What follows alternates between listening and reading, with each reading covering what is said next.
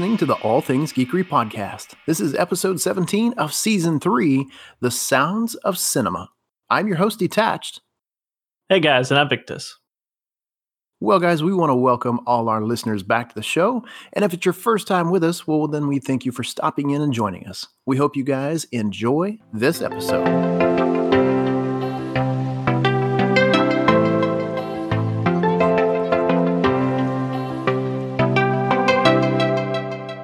In this episode, we're first going to cover the impact that soundtracks have on the success of movies and how they connect you to the scene that you're watching. Then we're going to get into some of our top composers and also cover what we think are some of our best tracks from our favorite movies. So, I don't know that anybody, well, the majority of movie watchers actually go back and think about how much like they get to watching like a really awesome action movie or their you know great comedy or well or story movie however it's per se. And they come out of there goes you know what? That was some great music. But I think uh, if they did I it wrong they would notice it. I think the super nerds probably do yes. Right super hence, so but not the majority not the majority Hence why we're now doing a podcast on this. So I think that we've just been classified as the super nerds. Yeah, that was your self inflicted on that. It was self inflicting on that. Yeah, probably so. but I do agree. Not too many people go to the movies to say, hey, I want to see what composers put the music together for this movie. Right. They don't. And no. they don't. Thinking back to even the list that's coming up, when I first watched those movies, I came out of this like, man, that was an awesome scene of that movie when so and so did that, when this happened. But what really, like, if you remove the music from that particular scene that I really enjoyed, it would have landed like a dull thud. Yeah. Well, then that's the cool thing. So if you take I, don't know any genre of of movie, and there's been a lot of people who have done this over the years, especially with horror films. Um, yep. This was something that we did in um, a lot of our creative communication classes, um, our creative writing, and any of the audio visual classes that I've done in college long, long, long time ago. Um, but one of the things that we had to do was explanation of audio, visual, and the tie in that music and sounds created. So we had to write a paper on this. It was actually a really cool subject to do. Um, one of the films that I chose was The Shining.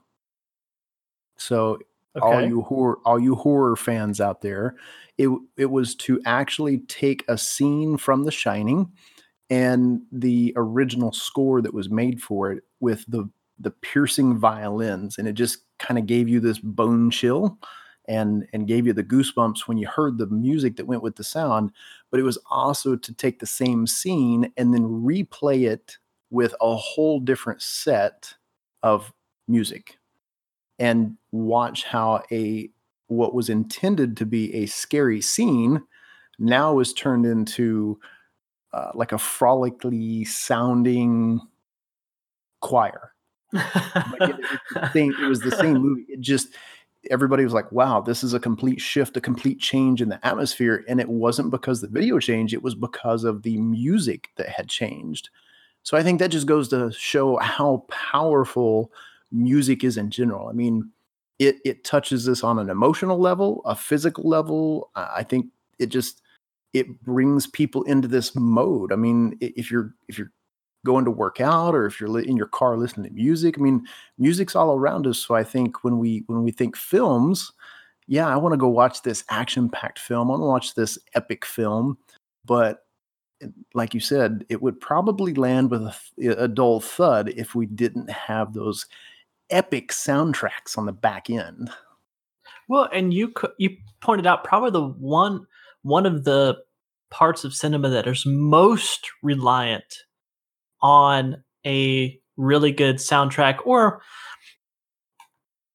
you know, some could argue sound effects, but it's all there. The violins, the piano's playing in the minor key, the soundtrack of Off Key is the horror, right? They're not memorable, but in the scenes that they come into play, they set it. They build up to it. And uh to the people running away, to to the chase scenes, to the the scary effects, to whatever is happening on scene. That it is almost I mean you you could say you could take away the visual and you could still have a really scary horror movie with just the music. Oh, absolutely.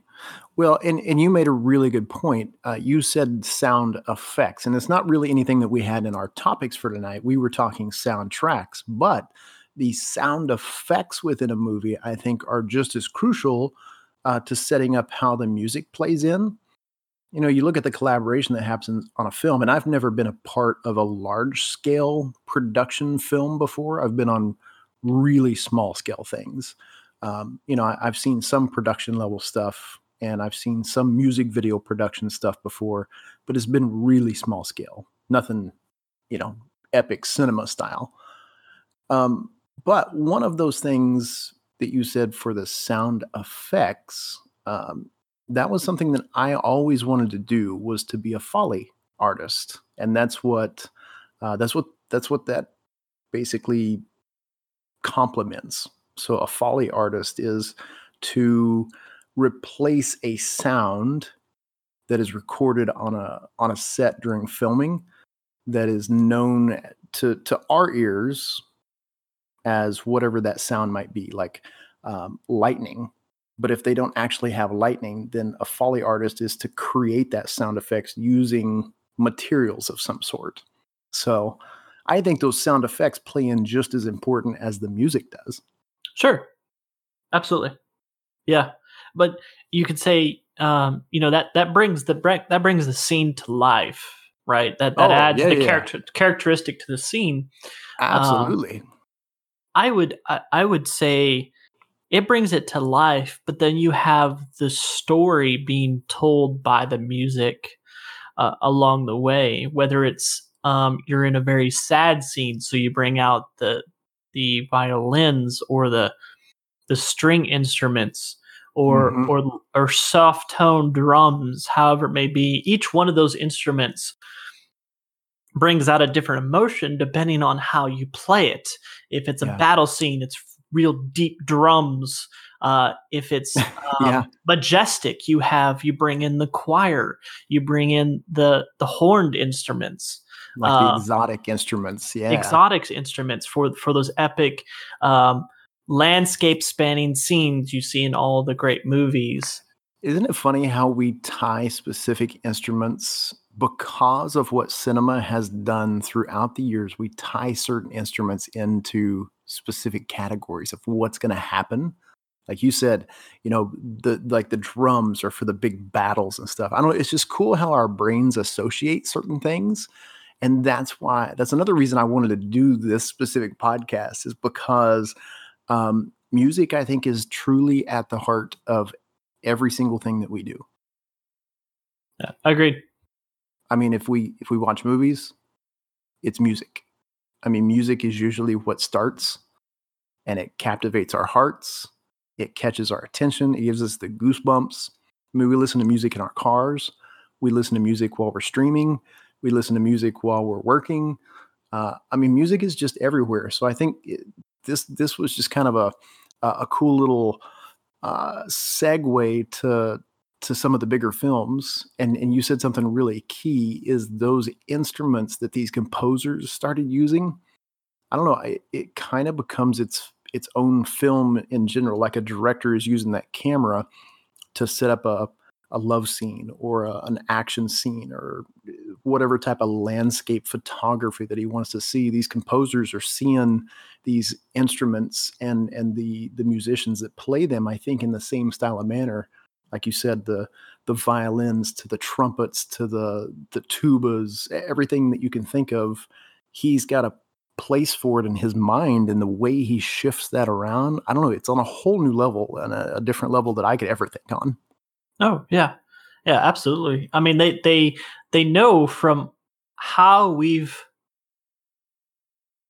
for one, like like you mentioned, where we've come to associate because of previous composers certain sounds with certain emotions in a movie. And so if we were doing a grand spanning landscape or an emotional scene and it was an it was fast paced drums with guitars or anything like that, it wouldn't fit, right?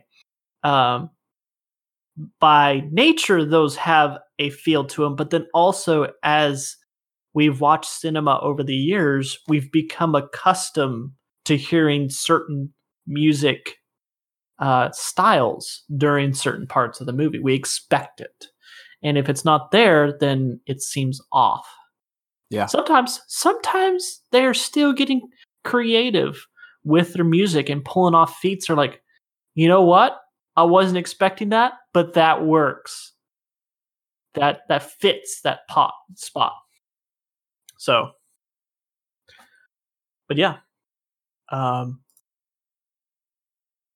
most of our list have have talent in that area had just blown away their their areas. Um, I guess we can go ahead and get started into your list of composers that you have, which I wholly agree. I I would have put two in my list, but you already had them in yours. That's funny because I figured I figured we were going to cross paths as far as the composers that we both liked.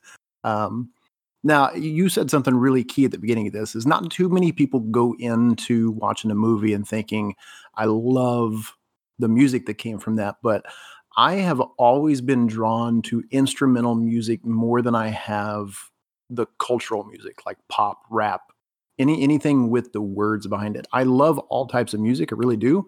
But I was like a soundtrack guy back in the day. I used to just enjoy the the composers. Um, I've actually been to a few um, actual live scored um, music sessions to where you know they open it up for the audience. You could buy tickets and go in, and you could listen to the composers talk about the music and and listen to kind of their height, their heart behind why they created it. It was it was really it was just kind of a cool uh, function to go to and watch how these guys interacted. But uh, yeah, some of these composers, I think eh, they they are just part of the the movie genre. So all across the board, you guys probably know, uh, and probably not a surprise to a lot of you if you know me. Um, then this first composer is really well known across the board, and one of his biggest things ever is the Lord of the Rings soundtrack and the Hobbit trilogy, and that is Howard Shore. Um, probably one of the most profound composers in the industry. But uh, yeah, not a surprise that uh, Lord of the Rings would show up on the top of my list. Well, and that's I just kind of looking over the guy's kind of background, and he has some notable um, movies. I would say of the profile or um, nerd definitely following not. of Lord of the Rings. yeah, definitely not the same caliber. There we go. Yeah, definitely not the same caliber by any means. But that's really that that is his standout is has been the Lord of the Rings and Hobbit yeah. um, trilogies. Yeah, he's extremely well known, and if I remember right, has around eighty plus films under his belt for the composer of. There's definitely a list now. I don't. I honestly don't recognize a lot of them in this list here. Um, yeah, he's got some like he did Twilight Saga Eclipse. He did yeah. the first King Kong, not the Skull Island. Um, right. Looks like he was of Hugo, which decent movie there. It was a very good movie. Yeah.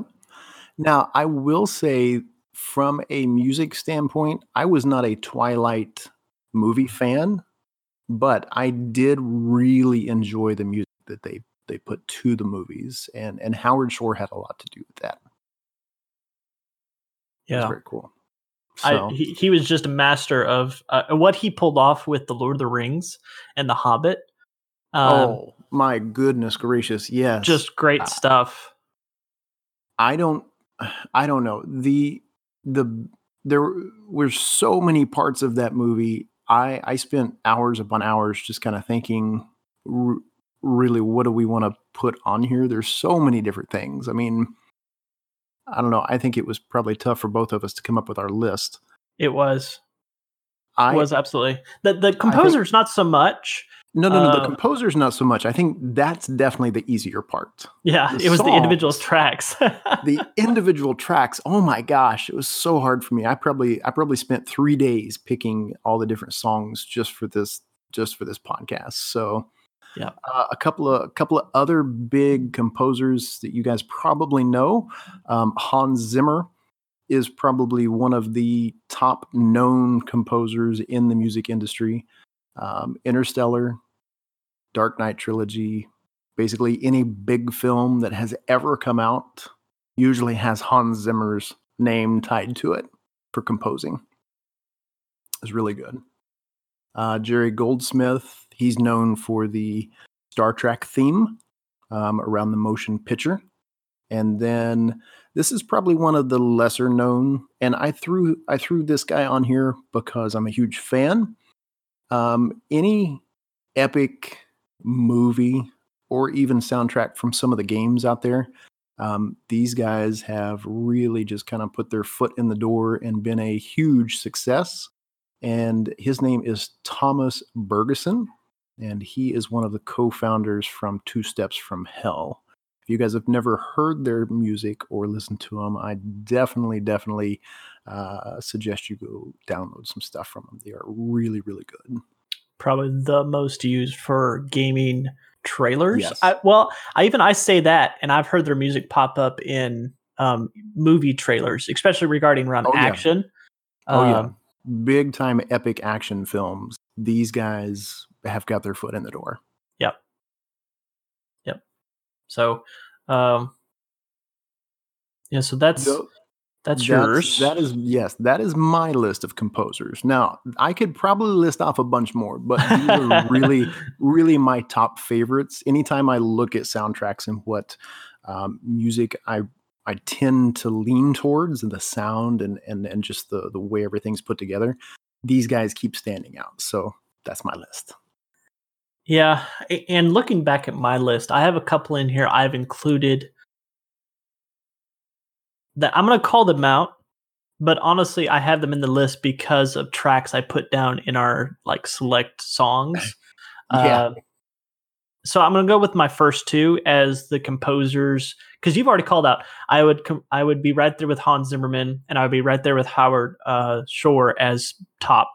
Um, Yeah. Now above them, my number one of all time would be Yep. John Williams.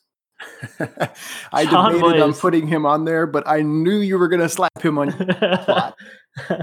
I- the the man has a talent and is basically birthed our understanding of the Star Wars universe. And, Oh, and absolutely. he we would not have the Star Wars we know today. Or, or let, let's just put it this way. Think about when you hear that Star Wars intro, that was John Williams. When you hear the Duel of Fates, I'm pretty sure that was John Williams with assistance from That- somebody else.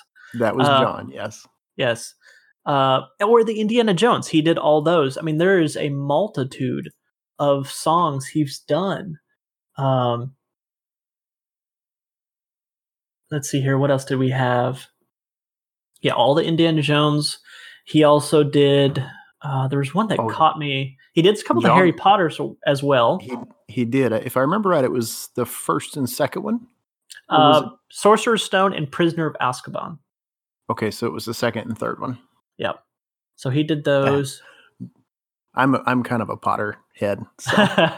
you know, that's another thing that we need to do is we need to sit down and do another podcast around movies and do a whole series on Harry Potter. That's what That'd we be need to interesting. do. That would be Future note. talk right. about talk about the talk about the music in that one too. Yeah, absolutely. Uh, he was the one that did it on Jaws for John Williams. That is. Okay, Uh, that- of course, E.T. no. Oh yeah, he was huge for ET. Yeah. I So- didn't like ET. I don't know. I'm weird. I, Yeah, I did not you're not like the ET one. though.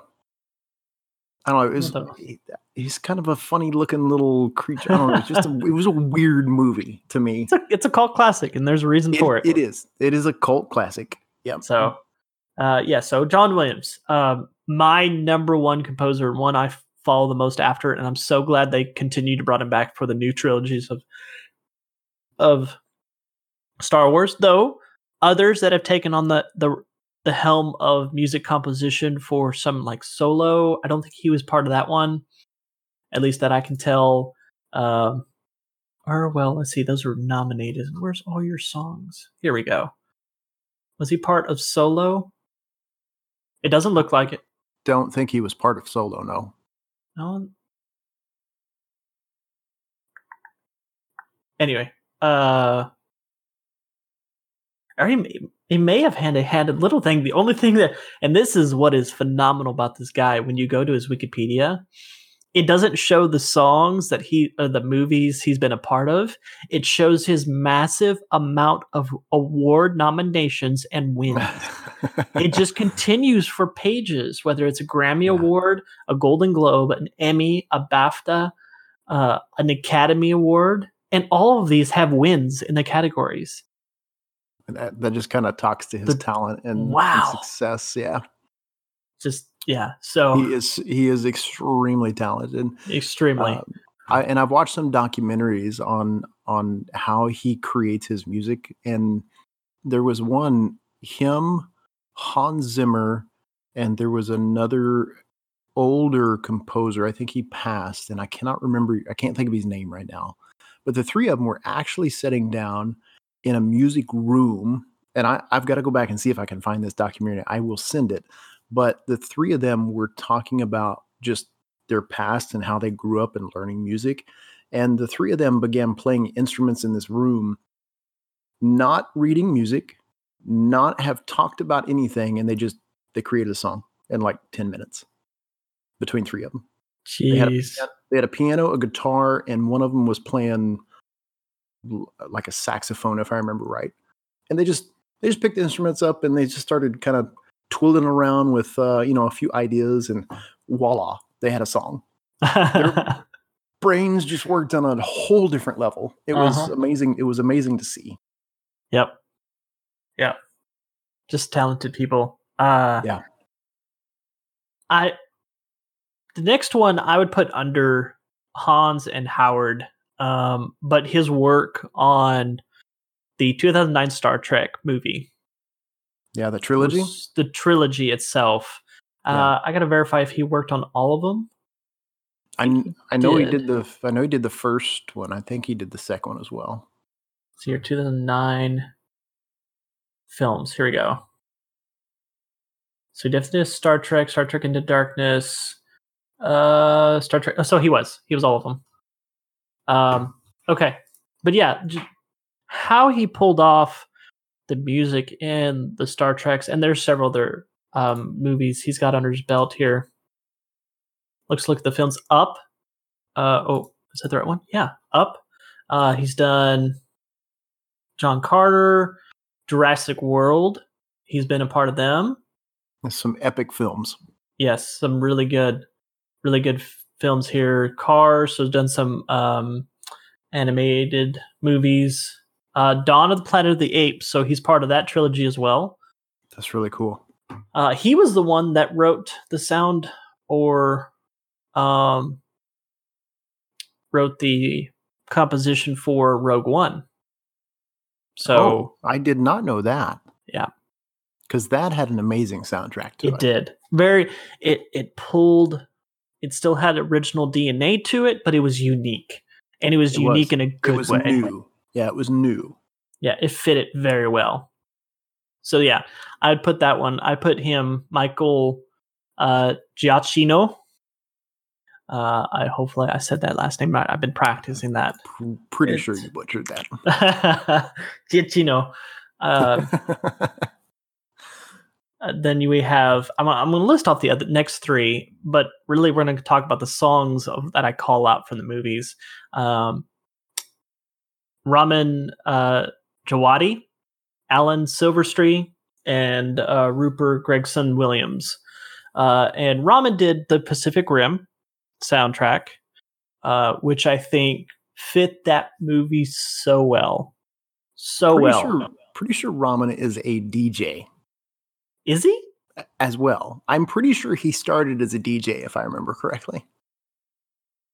I am almost 100% sure that Djawadi was a DJ before he ever became a composer. Interesting. Oh, interesting fact. I totally missed this on the Wikipedia. He is a co sponsor, the music for System Shock 2. Co composer. Oh, cool. Co composer for that music. So, hey, I like this guy even more. Uh, but he's got he's got some awards, uh, nominations. He won Emmy Award for Games of Thrones. That's really Uh, cool. So yeah, he did Game of Thrones. He's got Prison Break, Person of Interest, Jack Ryan, Westworld. Uh, he did Pacific Rim, Warcraft, Oh, Wrinkle of. Time. He did do Prison Break. I loved that soundtrack. Yeah. So I don't see a- anything on here that specifically says DJ, but I am almost 100% sure that I've heard this dude do some rave stuff, man. I hey, he's sure it's not the past of maybe some people start that way or or uh, they start however they want to and then they get into composing because technically cool. that's what DJs are. They they compose yeah. music just in a different way. Yeah. So That's what I mean. That's what Marshmello is. yep, hundred percent. Yeah, and, absolutely. and he, he composes music. But uh, then we move on to Alan Silvestri. Uh, I have him in here because of the Avengers theme song. Very, very, very notable. very noble. very And, and because of what he did in that movie, set the DNA for the future of the Avenger movies. Um, just from the first one. Yeah. With without his song, the Avengers would not be the Avengers. Would not. Would not be the Avengers we we knew.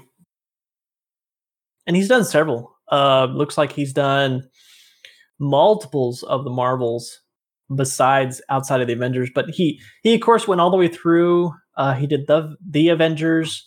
It does not look like he did um Age of Ultron, but he came back for Infinity War and Endgame.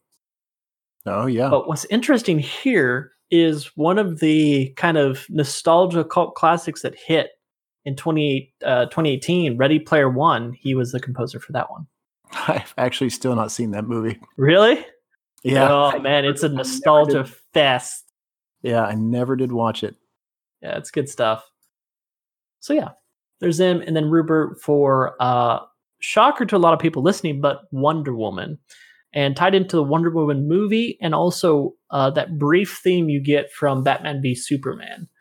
Uh, just just fantastic with the deep drums, um, and how I would probably say would be the best intro theme and combo to the action that happened on scene of any movie I've seen to date. I got chills when I saw that scene.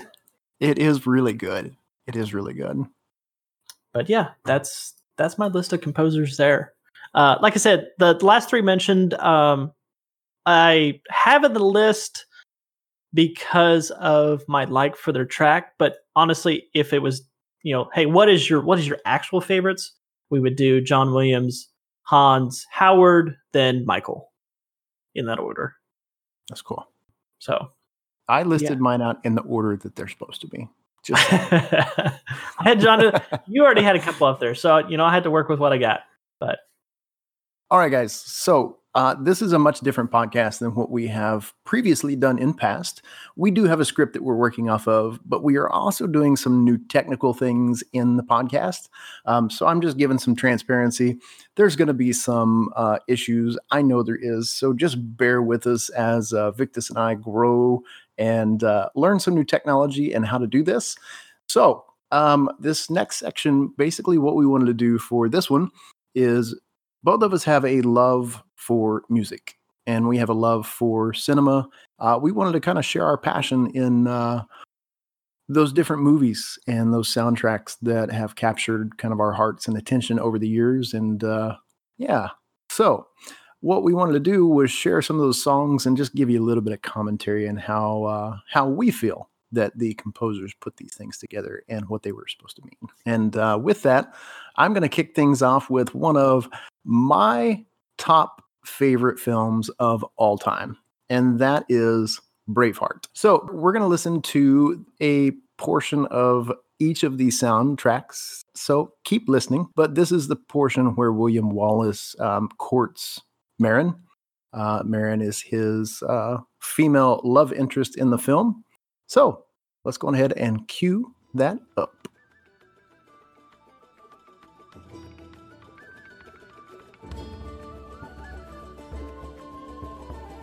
Now, for anybody that has actually watched Braveheart, um, pretty sure you guys know the song that we're talking about. Um, but the composer does an amazing job of bringing a really calm nature to this scene. So, if you know the scene that we're talking about, William Wallace is setting with Murron. They're up on this mountain, and there is a flute that is playing in the background that I don't know, it just captures the the love that these two people have for one another. And it's all done through a musical instrument. Um, the affection, the love, just the um, compassion that these two have for one another in the film. And I think the other thing that it really did, like I'm getting goosebumps right now just listening to this song. oh, my, I, I want to go watch the movie now. Um, but the best thing is there is a, a secondary flute that plays in the background. And one of the coolest things I think out of this scene is the actors' eyes. The actors did an amazing job way that they were looking at one another to show like I said how much they love one another, but you also see the distress in their in their life because they know that there's a war getting ready to happen and that this this love interest that they've got going on um, could potentially end very quickly because they know there's going to ha- be some things that have to happen. So I think the composer did an amazing job just uh, bringing all this together with the flutes, the violins, uh, just the peaceful nature. So that's my yeah. take on it, anyways. Yeah, just listening to it, it starts off very carefree, kind of dance-like. Um, that what you can compare to medieval um, theme to it, and then you can see right there where it's very gets to a very um, slow and kind of you know you're trying to contemplate things. You're um, trying to understand things deep, kind of somber, and then there's yeah. a good send off at the end of the song. Yeah, there is. I, I really do. The the entire song is well worth the listen. So, if you guys have never watched Braveheart, um, if you've never seen this the the piece of the uh, the music that we're talking about here, um, definitely check it out. Like I said, I got goosebumps now just from listening to it. So, um, definitely one of my favorites. And then next up, one of the biggest epic films to cinemas uh, back from the day uh, was Gladiator one of my favorite films. Uh, really did an amazing job just showing the time era. And this song is called Honor Him.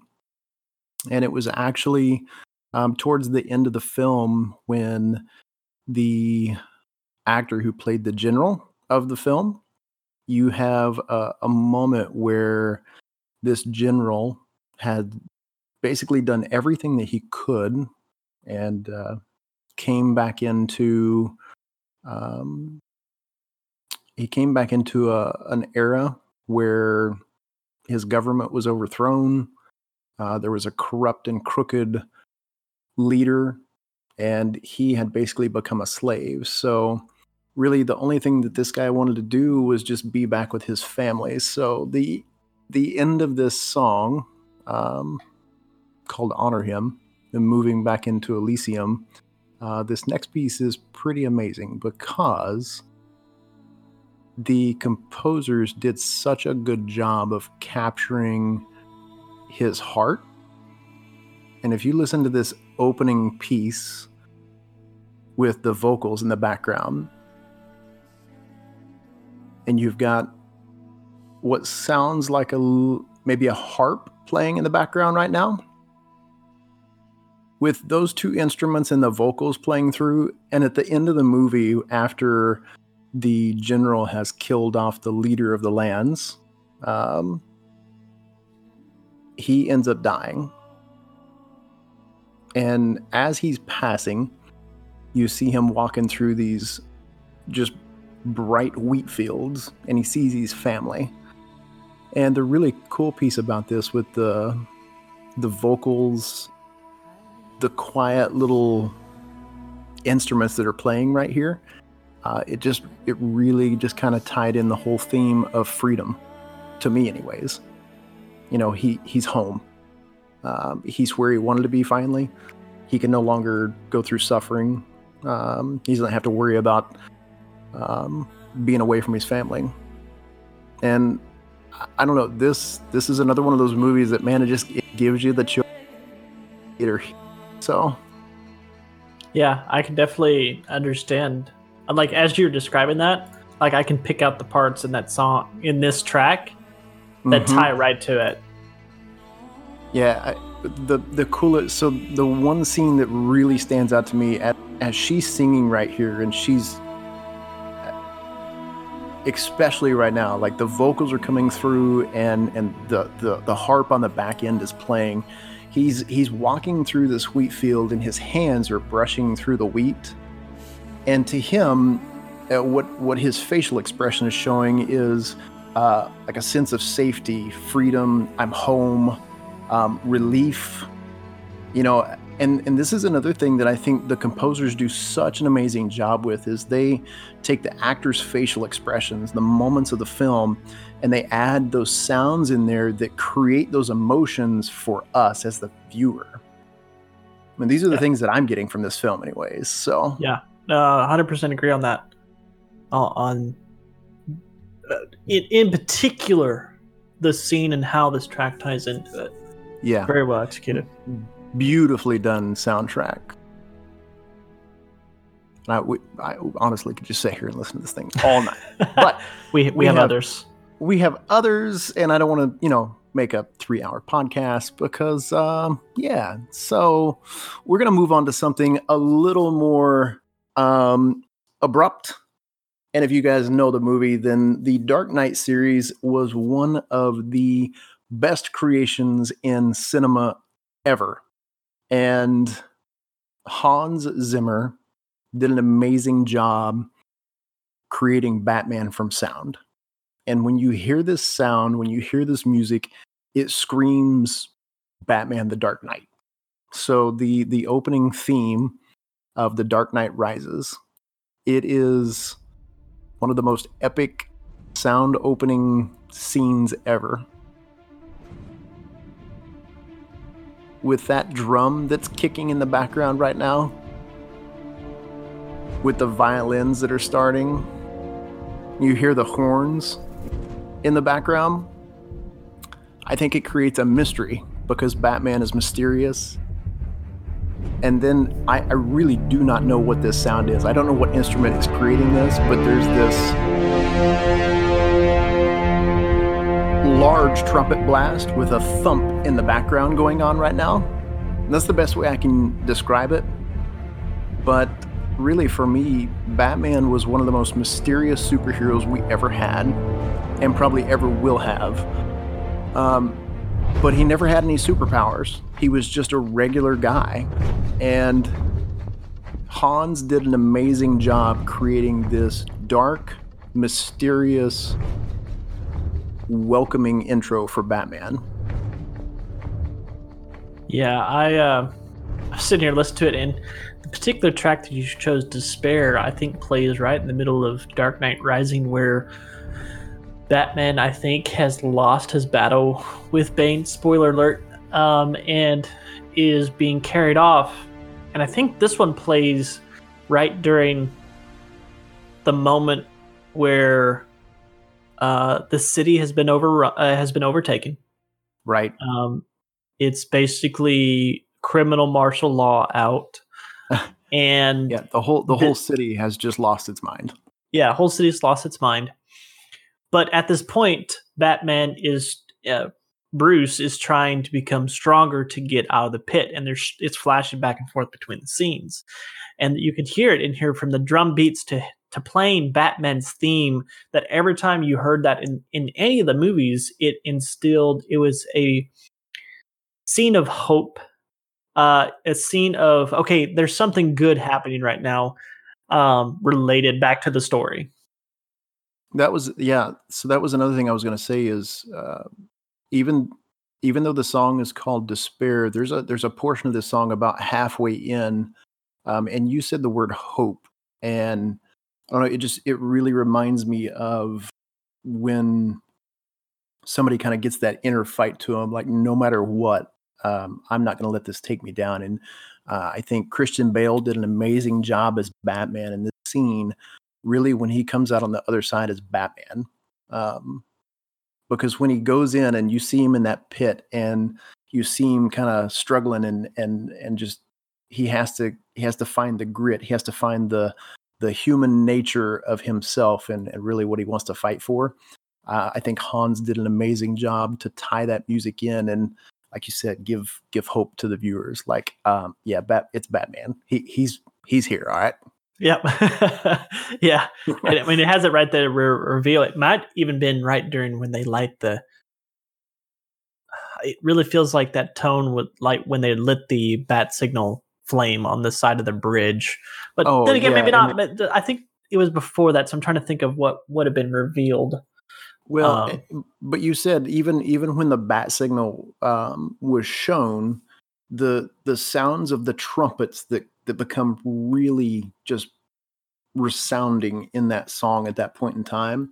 Um, I think, like you said, just bring that hope. Like, hey, even though even though city's lost its mind, Batman is here. Like, there's there's still hope. There's there's still some saving grace. Yep. So good job, Hans. Keep up the good work, man. so he was he did a wonder for that those three movies. Yeah. Um, a favorite of mine. This is uh, really surprising, probably for a lot of you that wasn't on the top of my list. But um, Howard Shore, when he captured the sounds of the Lord of the Rings and put everything together, I don't think anybody else could have done what Howard Sh- did for the Hobbits and understanding the Shire. So, just as just personally for me, I I kind of this is probably my favorite part of the film is the introduction to the Shire. Uh, the Hobbit was one of the very first first books that I ever read as a child um, by myself when I was able to read, um, and it just kind of held a, a special spot in my heart. And I have loved Tolkien's work since I was a kid, but Howard did an amazing job of capturing um, all you older folk out there that have read Tolkien's work, I think Howard put the words from the books into the music, and we got to see that on screen. So, uh, this next song is actually from the soundtrack of Fellowship of the Ring, The Shire.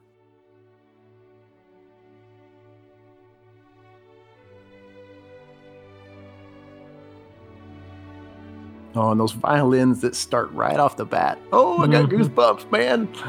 Mm-hmm. Yeah, it's it's so it's subtle.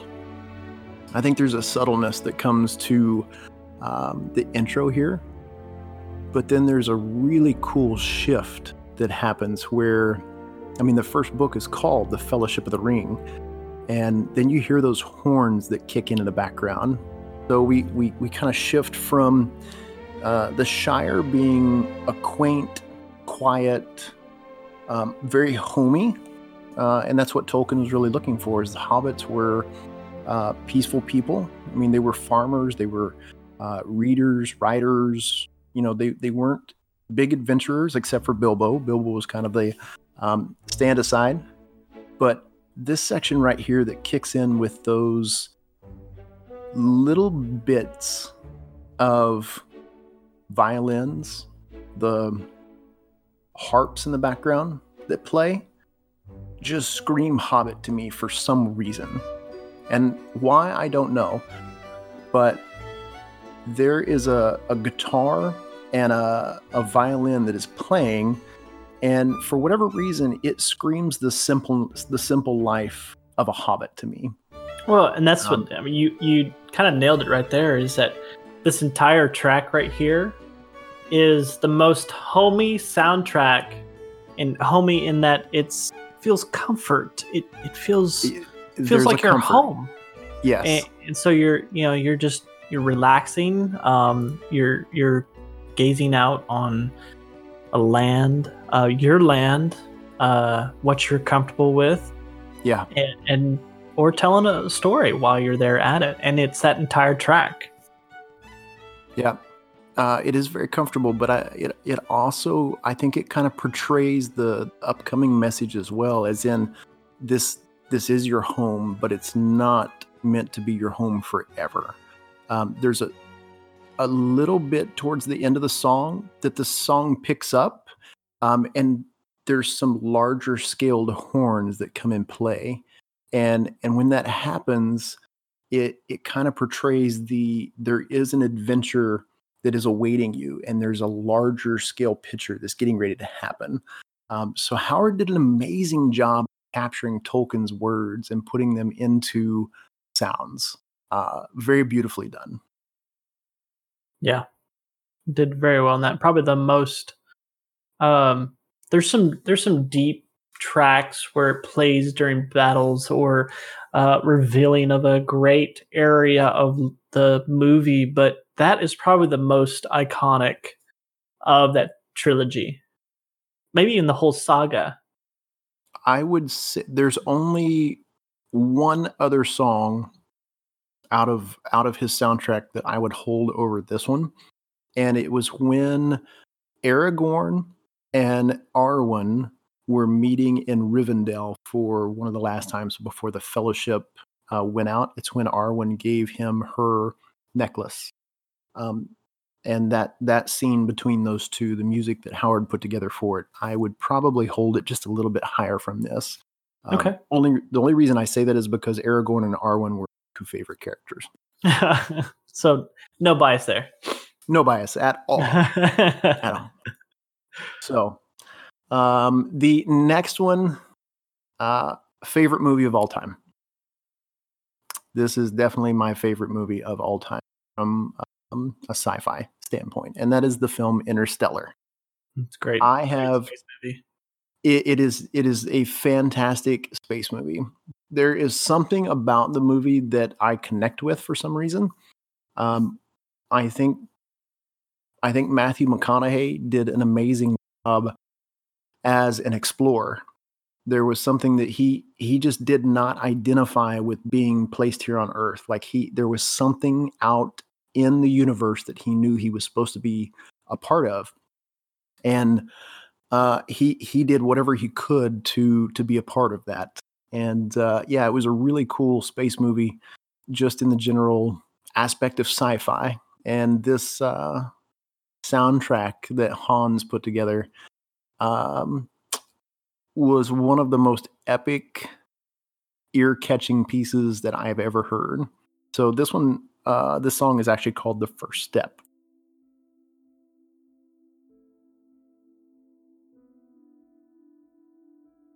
as it kicks off here, there is a piano that plays in the background, and there is an ominous mystery that plays with this song that really just captivated my entire attention with this film. And then there's an instrument that began playing in the background that tied everything in together. I mean, it, it to me tied life together. Almost it sounds was- like a muffled organ. It is. It is that is exactly what Hans found. He went to an old, old, old Vatican style church and they let him play on an 18th century um, full piped organ. And they recorded the live sound in the church. And that's what we're hearing right now. But in in this in the scene that we're we're seeing right here, it just the whole explanation of Matthew McConaughey's character with his want to explore what is out in the universe. Like there's a bigger calling. There's something else besides just an eight to five job. He knows there's a bigger calling and a bigger purpose. And Hans did an amazing job just bringing that mystery together. I don't know. There's there's something about this song that screams life. I don't know. There was just a, a big question mark in the movie of of what Matthew McConaughey was chasing. Um, They got into time travel and and different portals and family. And I don't know, this song just kind of screamed to me everything that family goes through, from the good times to the bad times to uh, the questions and uh, answers that we, you know, when we sit on our porch at late night and we we ponder life, uh, we ask ourselves, you know, isn't there is there anything else out there? That song to me was the the kind of audio version of all that put together, or was to me, anyways. No, I, I can, I see it as a, you know, you have the first uh, it gets about 25 seconds of a contemplation of a deep thought of a person thinking about what they want to do. And then you get into the decision making that happens to about 45 seconds next into it. And the last yeah, of that, it is that person taking that action. That right. That, like that organ know, just yeah, the organ going yeah. after it. Uh yeah. so yeah. I don't know. There there is uh, there is something about this soundtrack. The the organs it is it's so unique but it's also extremely organic as well there's something about music and when when a composer can take sounds and create emotion with it there's an emotion behind all of this and and there's just something that connects human beings um, together through music and that song to me it it brings a heart connection. So probably one of the trying to think there's two other tracks inside Interstellar. I think when he's going into the black hole. That one's amazing. And then the launch of the ship, I think, is probably the two parts that I remember the most because of the soundtrack that is played during that time. So the the three big ones that really stand out to me are the black hole, the um, Wheatfield chase. Yep. When they first start the film and they see the um, drone, the the unpiloted drone crash. There's a there's a connection. Like there there's this this this visual piece that Matthew McConaughey has with his kids of excitement, question, fear, um, a level of exploration and he wants to know what what that drone is all about but you can see his brain working and and the sounds just recreate all of that emotion so yeah i think hans this is one of the best soundtracks hans ever made probably to date i i would agree with that i mean it between the cinematography we saw in the movie combine that with the music i mean it's why is regarded as probably one of the best space movies to date. Yeah. Some, I mean, for those that have watched them, I I would put it above Space Odyssey 20, 2001 or 2001 Space Odyssey. And and that's tough to do, but yes, I will definitely put this film above that one. So, for sure. All right, next up on my list, I promise guys, I am almost done with my list and pass it over to Victus. oh, thank goodness. Oh, I mean, uh the next one um, for all you Trekkie fans out there, and yeah, I may get crucified for saying this, but Uh-oh. Star Trek First Contact is the best in the series of the next generation crew. Get out. Jean Luc, Captain, Ca- Captain Jean Luc, um, is is my favorite captain of all time. He he outdoes anybody and everybody that's out there. I grew up, you know, through the '90s with the next generation and uh, grew up as a kid watching those. There was just something about it. Um, really, what stood out to me about Star Trek First Contact wasn't just the fact that it was the next generation crew. It was the the moment in time where uh, humanity found a bigger purpose than itself, and the the movie did a really good job showing what humanity can be, that it it can be something else besides being self-centered. It can be something else besides a warring nation. It can be something else besides me, myself, and I. Like they created something to go explore the universe and connect. And and this movie did that. So I don't know when when they remade the Star Trek theme and they added the first contact in here, the the level of detail that they put into the, the musician's hands, I think really rebooted Star Trek for me. So this next song is actually called First Contact, and it uh, it is very Star Trek esque. Starts off with the horns. Starts off with a very somber, quiet, really just kind of a a quiet tone that draws you into the moment. And this moment in the scene for First Contact is the very first time that human beings ever created a piece of technology that allowed them to do uh, warp speed. And it was the first times that they uh, had ever encountered alien race, and that was the Romulans. So the mix of horns and the quiet somberness kind of portrayed to me what the human race could be. Like this portrayed the future that the Federation brought into Star Trek. How yeah, there was still war, there was still, uh, you know, protection that needed to be, but there was a level of rebirth, I think, that happened with this. And this whole movie was kind of around what the human nature could be. And to me, the composers did an amazing job of tying um, future to past. And that was that was kind of hard because that that movie really did a, a good job of tying everything together without a lot of questions, but made perfect sense in the timelines. I can see that. Um, it's been a while since I watched the movie, so I, I my recollection of that scene is uh, almost non-existent. Uh, but I can like it fits just the entire track itself. Um,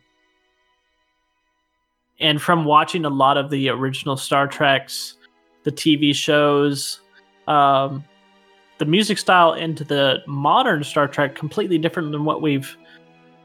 Uh, I wouldn't say completely different, but it's just a different level yeah. than what we were used to in the TV shows and the um, Next Generation movies that came out. But yeah, just listen to this track. It's like I can I can hear and visually picture those parts yeah. in that track. So the one word that stands out to me for this track um, is trust. It's the one thing that really stood out to me for the entire film. There's a there's a part where the scientist that created the technology from Earth, that created this warp technology, um, shook the hand of the Romulan alien that that, that their ship spotted this um, warp that happened on Earth, and they came down to inspect it and find out what it was. And there was a moment where uh, the Romulan stepped off the ship, and uh, Cochrane, who is the the scientist that created this, uh, stepped out of the crowd and walked towards the Romulan. And the horns that are playing right here just really kind of says truth to me because these these two had never met. And this Romulan holds up his hand in, in classic Spock form, says "Live long and prosper." And uh, of course, Cochrane, being a human and has never seen a uh, Romulan before, has no idea what he's talking about. He tries to do the hand thing, and, and he can't do it. And he he just holds out his hand and walks forward. And the Romulan reaches his hand out, and they shake hands. And you can just see it in their faces. They they don't really smile, but they just know, like, yeah, this is this is a moment of of trust. There's a there's a confirmation that happens there. So, so you've been saying Romulan, but you actually mean Vulcan. I meant Vulcan. Uh, yes, I, I said Romulan, didn't I? I meant yeah, Vulcan. This, is, this entire time. Yeah, yeah. So, excuse me. Yes, the Vulcan, not Romulan. That's what it's like. Uh, it's like I don't it's remember not, Romulans. No, no, no. Vulcans. Okay. Yeah, Romulans are not good. I was like, most Romulans for the most part. not nice. Yeah, yeah, yeah. Vulcans. okay. So yes, it was a Vulcan that stepped off of the ship. It's funny. I uh, I don't know why I had Romulan in my mind. That's too funny. so yeah, uh, that was uh, that was one of the best movies in the series to me. That one uh, that one just really kind of tied everything together, and yeah, this song did a good job of of pulling in that whole. Like I said, first contact. There was a first handshake between humanity and the Vulcans. We'll get it right this time. So, And finally. And finally, last up on my list is an older film, but a lot of you have probably seen it. And it was from a book long before it was ever a movie. And if you have not read the book, definitely, definitely, definitely, definitely go read the book because it's way better than the movie. And the movie was phenomenal. Uh, and that movie is The Last of the Mohicans. Now, you're probably thinking, I'm listening to the podcast All Things Geekery. You would not think of probably ever hearing the term Last of the Mohicans on a geek podcast. But we're going to throw you a curveball. The the song Promontory that was uh, the theme song for The Last of the Mohicans um, did a lot for tying this movie in. So this this movie has an underlying theme of love, revenge, and war. And and those three things, and I would probably throw a fourth in there of redemption. So those four themes really, really played out. Daniel Day Lewis, probably my top favorite actor of all time. Daniel Day Lewis actually plays uh, one of the uh, Mohicans that was part of this film. Um, so this this film really ties in family. It really ties in uh, a brotherly bond, love, and it ties in basically what a man will do to protect his family. And it really just kind of dives deep into the connection that this man has with his uh, love interest of the film. So this next song is called Promontory.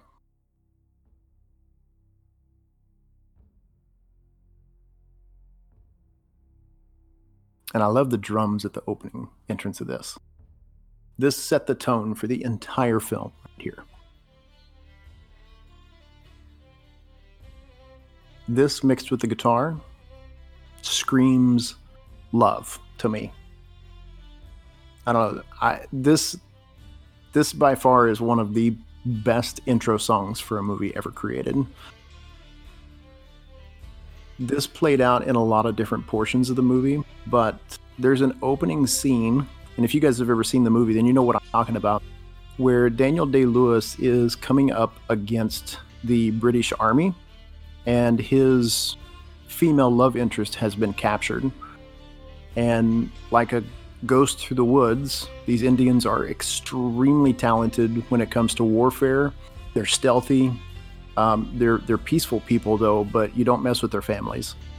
And through all of his actions of trying to protect and recapture his love interest in the movie, um, this film brings that kind of dark side to what a human can do uh, when they're provoked into protecting themselves. But it also screams love to me. Just the mix of the the drums, the guitar, and you've got the violin in the background. That that is one of the biggest underlying themes of this movie is love. Yeah, I can definitely hear. it. Well, it sounds it starts kind of ominous too with the drums by themselves, and then it delves Yeah. into something very light, um, with the strings. Gets Yeah. more intense and continues the storytelling until you get to the end, which is a revelation, a connection, a Yeah. um, finale to it.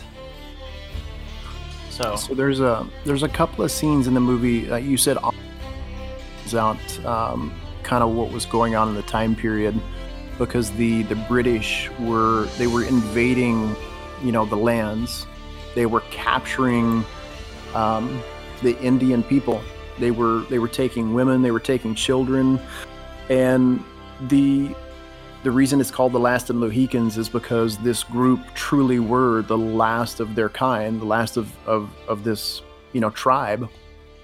And they were doing everything that they could to stand up for um, what they believed in and that was freedom, love, redemption, uh, protection, and that that violin and guitar mix that's going on really just kind of brings everything together in all of the scenes that happen from the the war that has kind of encroached on the lands to the redemption that is is coming towards the end of the film. So very beautifully, beautifully done. It's one I need to go back and watch. It's been a long time since I saw that movie. Oh my gosh, I have seen that movie so many times. so yeah, eh, compared to the songs and tracks that you picked out, which were very, uh, very keen to the story. They told a story for the track. I've gone with a more, and this kind of tells of my personality, songs that drew immediate emotional response and connection to the scene yeah. they are playing. And it doesn't necessarily say the whole track, it's how they were brought into the movie and played p- during that particular instance. And you can see it with each one of my tracks that I have here. Uh, first on the list, of course, is going to be our uh, Star Wars Episode One. Don't hate me, people, because we're calling out the Duel of Fates.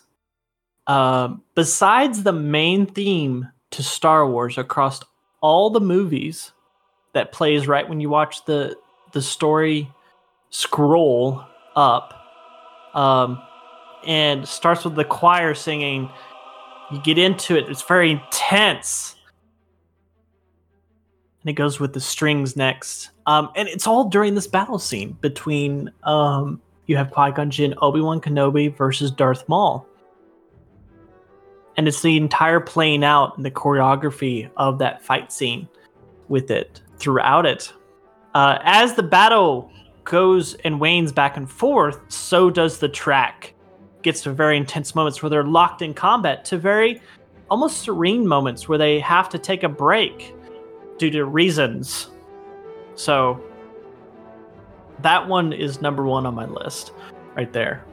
Yeah, I think I think the best part about that is it really shows, like you said, the emotional tie-in to the film with the way the, the Jedi and, and the Sith are fighting with one another um, yeah, just an instantly emotional pull right to the action. Yeah, and, and, even even so much like right during the battle, you can tell in the track itself, about three and a half minutes into it, a little bit less, you know that is the spot that Qui Gon gets stabbed with the lightsaber yes. from Darth Maul. You can tell there's it. A, the, the, the vocals get intense. This shift yes. immediate.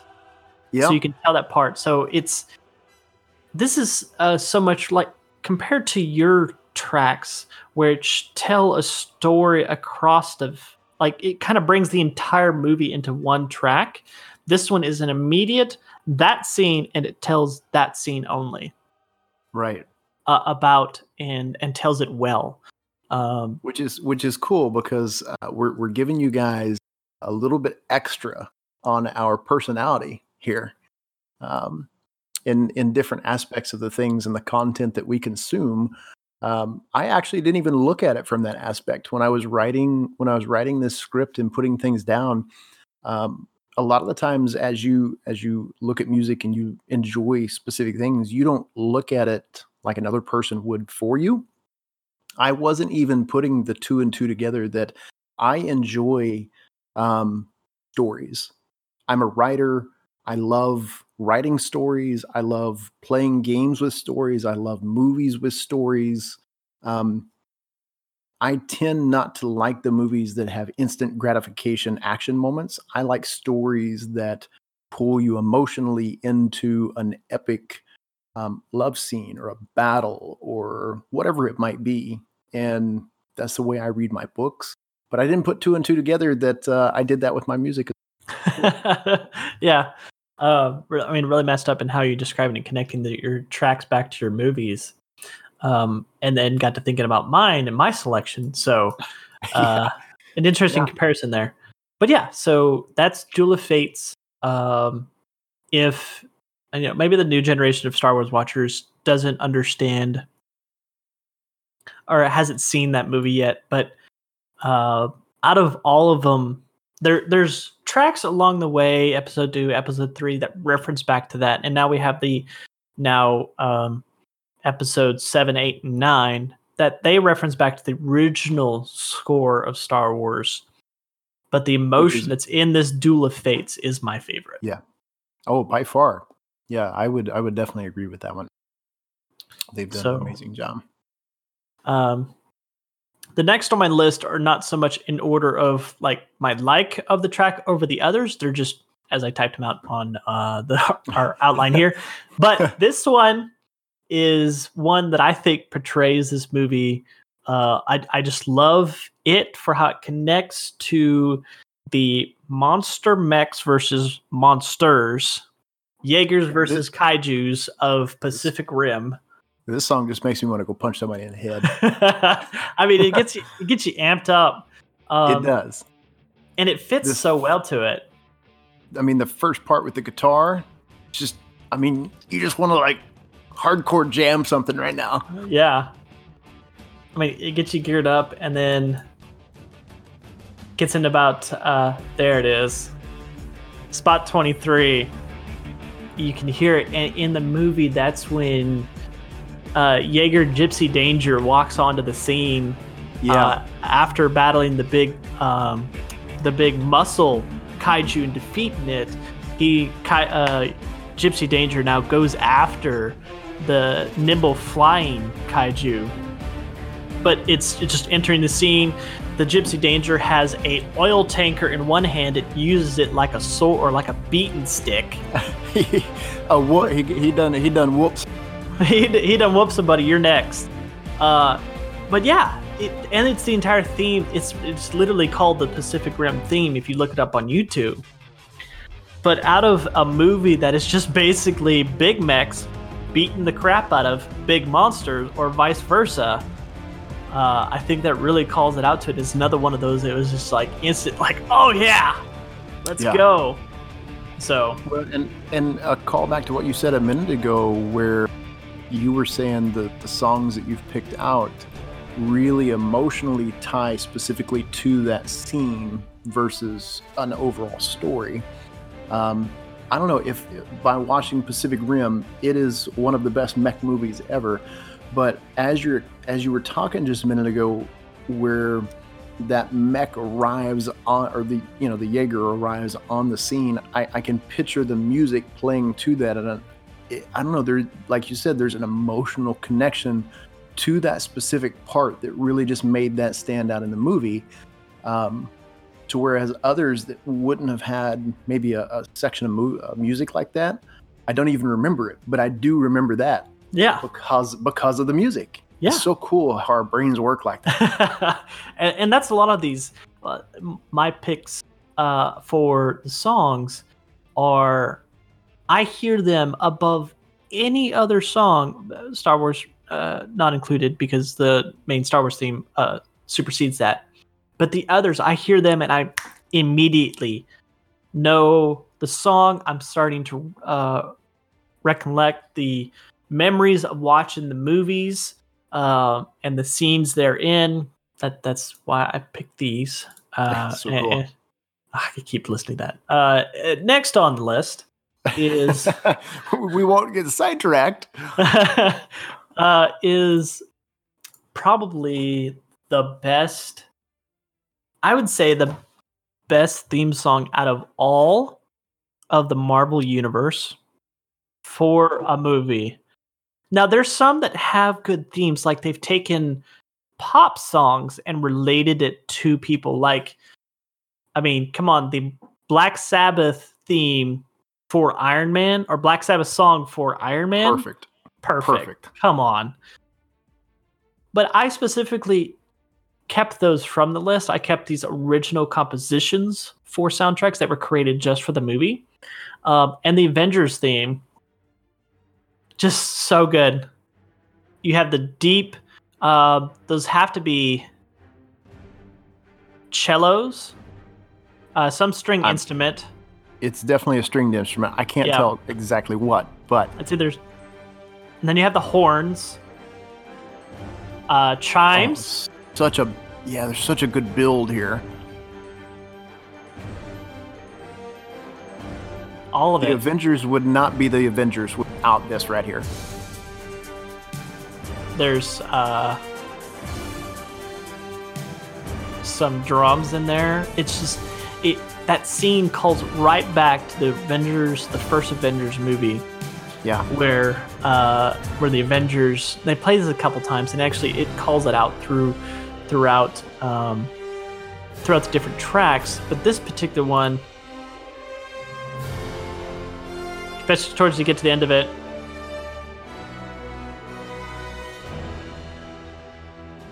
that last like 30 seconds so epic because usually it's always revolved around you seeing the heroes um, and this one is captain america thor uh, hulk iron man black widow hawkeye uh, all round up ready to take on the Chitauri uh, invasion force uh, just yeah let's go let's do this uh, but the even before that, it was the build up the the, the kind of setup to that point. Like you could Yeah. feel it get there in the movie and with the song. So epic, Epic. absolute epic.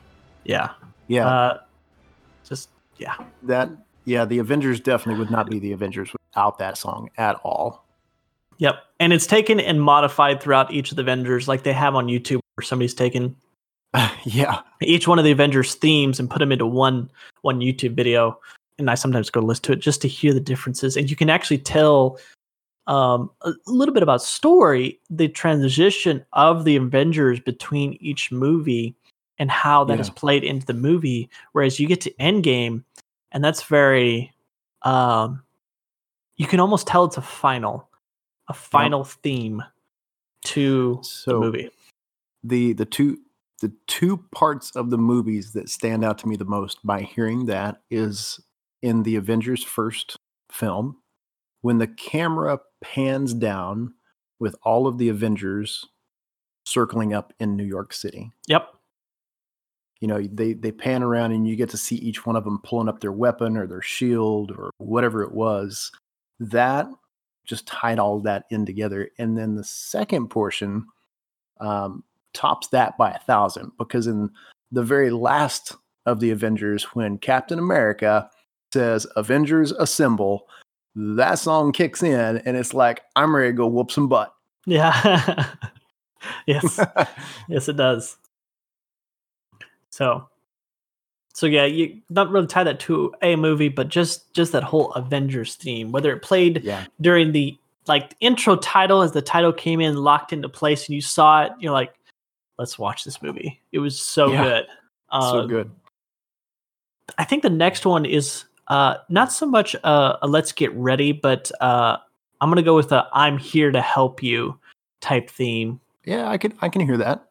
Yeah, but it's the from the Transformers movies. I I know you people out there listening have your opinions of the movies, but the score for Transformers uh, Arrival to Earth and just the continual theme because this plays throughout all of them.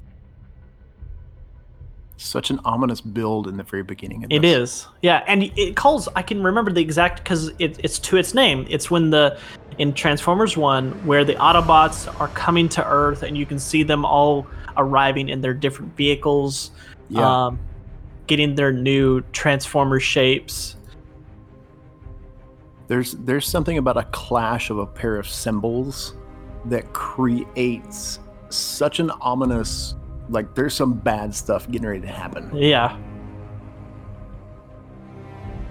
Like the end of it, you can definitely tell it's a, a reveal. A, um, because I think it, it- there's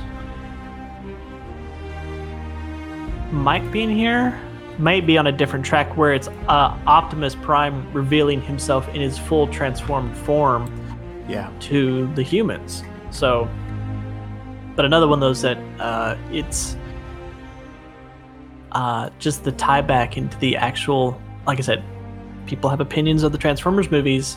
As far as just, uh, I actually am watching a freaking Transformers movie that's Right. uh, live action uh, with CG.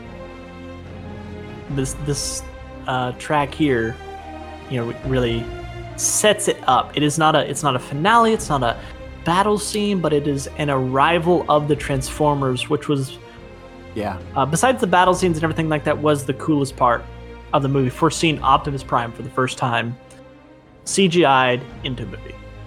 Uh, who is your favorite Autobot? Uh, it's really a hard one because I mean, easy answer is Bumblebee.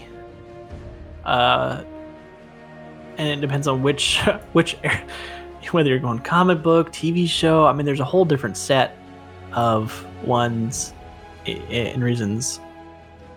I'm gonna go with Bumblebee. Okay. Uh, some people will just easy say uh, Optimus Prime, but uh, I don't know. Yeah, Bumblebee. Bumblebee's a good one. Uh, Jazz was my favorite. Jazz was a good one. I wish they would have kept him around longer. He would have been a good I- comic relief. I hated that they killed him off in the first place. Dumb. but then they brought in um, uh, what's his name? Oh, Uh, Ironhide. Iron. Well, not Ironhide. It no, was it wasn't Ironhide. Um, it was John Goodman's character, right? Yep. Yep. Can't okay, we gotta look his- up. Um, He had he had the cigar and he did. um. Oh my gosh, uh, what was his name? But you oh, said Hound. Hound. That's right. Yes, Yeah. Hound brought some good comical relief to the film. He did, and probably some of the best um, comic relief in that movie. Like if they, if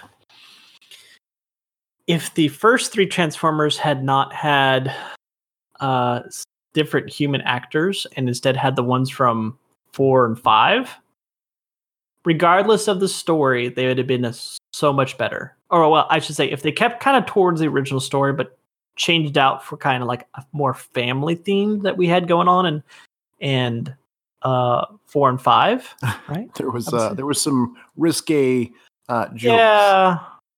Yeah but but all in all, I I did really enjoy this series. And uh, again, you picked out another song that epically tied the emotion specifically to the scene.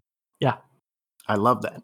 yeah really and it was it was and it's also the kind of the transformers theme going on out there's certain sections of this track that continually get used throughout the next movies in optimus departing or it happens right at the end of the movie or or whatever it may be so I mean that that theme song screams Transformers. Yeah. What? Well, yeah, I would I would go for for my feel for this track. It's more of an arrival. It's not. so- It's a here to help, or it's Right. uh we have finished and now we're departing, or we're like this is played right during the the first three are Optimus continually sending out nocate, uh, notation saying we're here, we're here to help, uh, we're live, stuff like that. So That's good. Yeah, I really like Uh, that one. And last one on my list and, and all of our list is, and you kind of got this little, sh- you got shocked by this one when I ended the Wonder Woman theme. But I- another I, one I did. This one uh, actually kind of surprised me. It starts, you hear it for the first time, the Wonder Woman theme in Batman v Superman. Yep, in Batman v Superman. Again, Classic. you have your opinions of the movie, but you hear it about halfway through when Wonder Woman's seen all the information dug up by Batman. And then you really get into the, the theme, and it hits at just the right point when Wonder Woman reveals herself and protects Batman from Apocalypse. Um, when when she uh, uh, blocks with her bracers the the beam from Apocalypse, Yeah. and then she's there. It's like, oh, yeah, let's go. It was great. I, I am I'm s- I'm still trying to tie my brain together because what you're explaining right now, I'm actually watching the movie and the movie's not even playing. Like Yeah. I'm seeing the movie because of the music right now. That is so Yeah, freaking cool and just- that your brains can work. honestly, like that's what I looked forward to the most in the movie, and they did it at like the best pop uh, spots in the movie. uh, for especially because it immediately starts off with very intense electric guitar, the deep drums, and that's it. Oh, but it's just yeah, so hardcore that you immediately get into it. Uh, and play it out during. They played a couple times in the action scenes. Uh, there's a couple towards the end that plays right into, I think, is the finale of when she beats War. Um, but yeah, uh, it's it's it's really just tied around that first like 30 Yeah, seconds of the track. Yeah. I love the drums. Uh huh. That just set the tone for me in this one. So cool. Yeah, mine were much shorter about uh, not so much a story, but an emotion that tied me immediately to that scene. Um, and that's why I have the list here. Yeah, there's some I could go find, especially for those grand spanning trilogies and um, story based movies like the Harry Potters, the Lord of the Rings, you can feel the story in those tracks. And absolutely, they are up there on my list. But for immediate, um, my top soundtracks that I continually go back to, because usually I'm playing these for if I'm like gaming or um, uh, trying to research something, just kind of, you know, throw some, you know, keep me awake or whatever it may be. I, I don't need to be distracted by a, a story. Not that it's bad or the story is is phenomenal, but yeah, Yeah, I think uh, it, it's still really cool to me watching the the two different styles. My songs, like you said, are very story driven, uh, and the composers were pulled in for a specific reason to tell those stories. And like you said, yours um, were very driven by that emotion to connect you to that scene that was going on right then and there. Um, and it's so cool to to watch the difference in how composers can use those instruments and and ho- honestly how the musicians can and uh, create that you know if you if you have seen how a composer i don't know their brains just work in a different function and a different form to to see a whole sweeping room of tubas and guitars pianos drums all of it and their their brains Yeah. just know what's going so absolutely. So amazing to, to connect all that. Yeah, it's some really Uh-oh. cool stuff. I actually have one bonus song, really quick. Uh oh. Uh oh, I'm throwing I'm throwing you for a loop. We're we're doing something different here. Um, if you guys know me- Audible. yep, I'm playing an audible, throwing a long bomb right now, and this comes. this is the main theme song from the movie Krull. Ah. Have you ever Okay. watched? Have you ever watched Krull? I have not, but I was uh, from our You last. a hey, don't terrible no, no, person. that's an old movie. you are a Doesn't count. terrible person. You should watch Krull. Old movie doesn't count. Old movie. Yes, long before you were ever born. so, um, if you guys have never seen this movie, um, this is kind of the pinnacle of what an epic soundtrack should sound like that pulls you into a story. And it's called Krull, which is cool because it starts with this ominous, ominous set of kind of tubas playing in the background, and it really sets a dark tone for the movie. Um, there's a level of um, choir in the background that kind of it, it tells this story of adventure. There's horns playing in the background, so it really just kind of builds your excitement for what's coming into the story. Um, the coolest part about this is the horns. Um, the horns tell the story in this music because there is a prince, a princess, uh, an evil that is in. Uh, this prince has to go take out. So, to me, these horns tell the story of a prince who is to become the king. Um, they build in such a fantastic way, and it just it really builds this story up to the final kind of glorious. Um, you get to be introduced to the king and the queen, and really what what happens in the story is kind of epic because it's a sci-fi uh, fantasy space movie. I mean, it's it's really kind of a space drama if you think about it. So, uh, what these guys did with their horns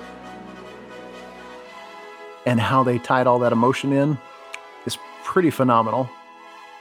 Um, they really did a good job of bringing kind of a, a hybrid movie together because it, uh, like I said, it's a fantasy, but it's also a, a space drama. So uh, it's got everything from flying horses to epic sword battles, crazy space monsters, uh, traveling fortresses that uh, can teleport. I mean, it's it's uh, you know it's a it's a far stretched film, but the composers did an amazing job of tying all that together. Again, uh, another song that I think tells a story versus just uh, an action moment that pulls your emotion to that specific scene.